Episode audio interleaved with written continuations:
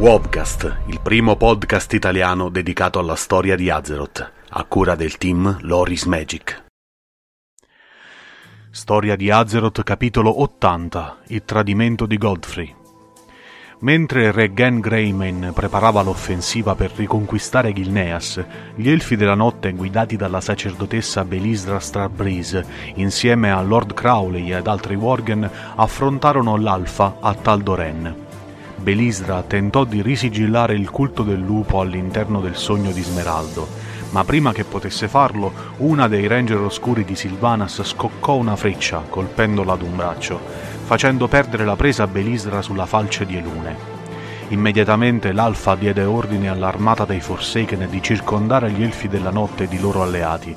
Intanto lo stesso Alfa prese possesso della falce. Ma proprio mentre stava per uccidere Belisra con essa, lo spirito lupo del vecchio amante della sacerdotessa, Arvel, comparì, uccidendo l'Alfa.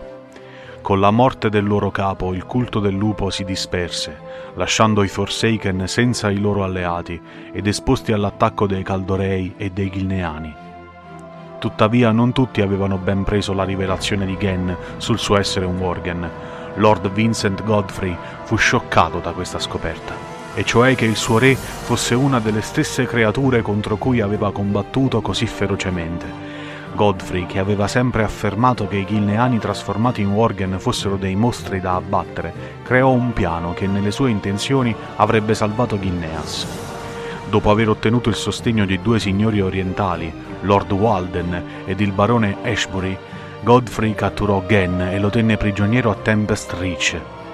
Godfrey progettò di usare Gen per concludere un accordo con i Forsaken, consegnandolo a Sylvanas in cambio della salvezza del regno. I Worgen, tuttavia, si misero subito all'opera per liberare il proprio re con il minor spargimento di sangue possibile. Uno di essi riuscì così a rintracciare e assassinare entrambi i lord traditori, lasciando Godfrey completamente isolato.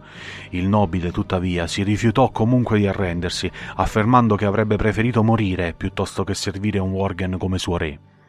Dopo aver pronunciato queste parole, Lord Vincent Godfrey saltò giù da una scogliera, ponendo fine alla sua vita.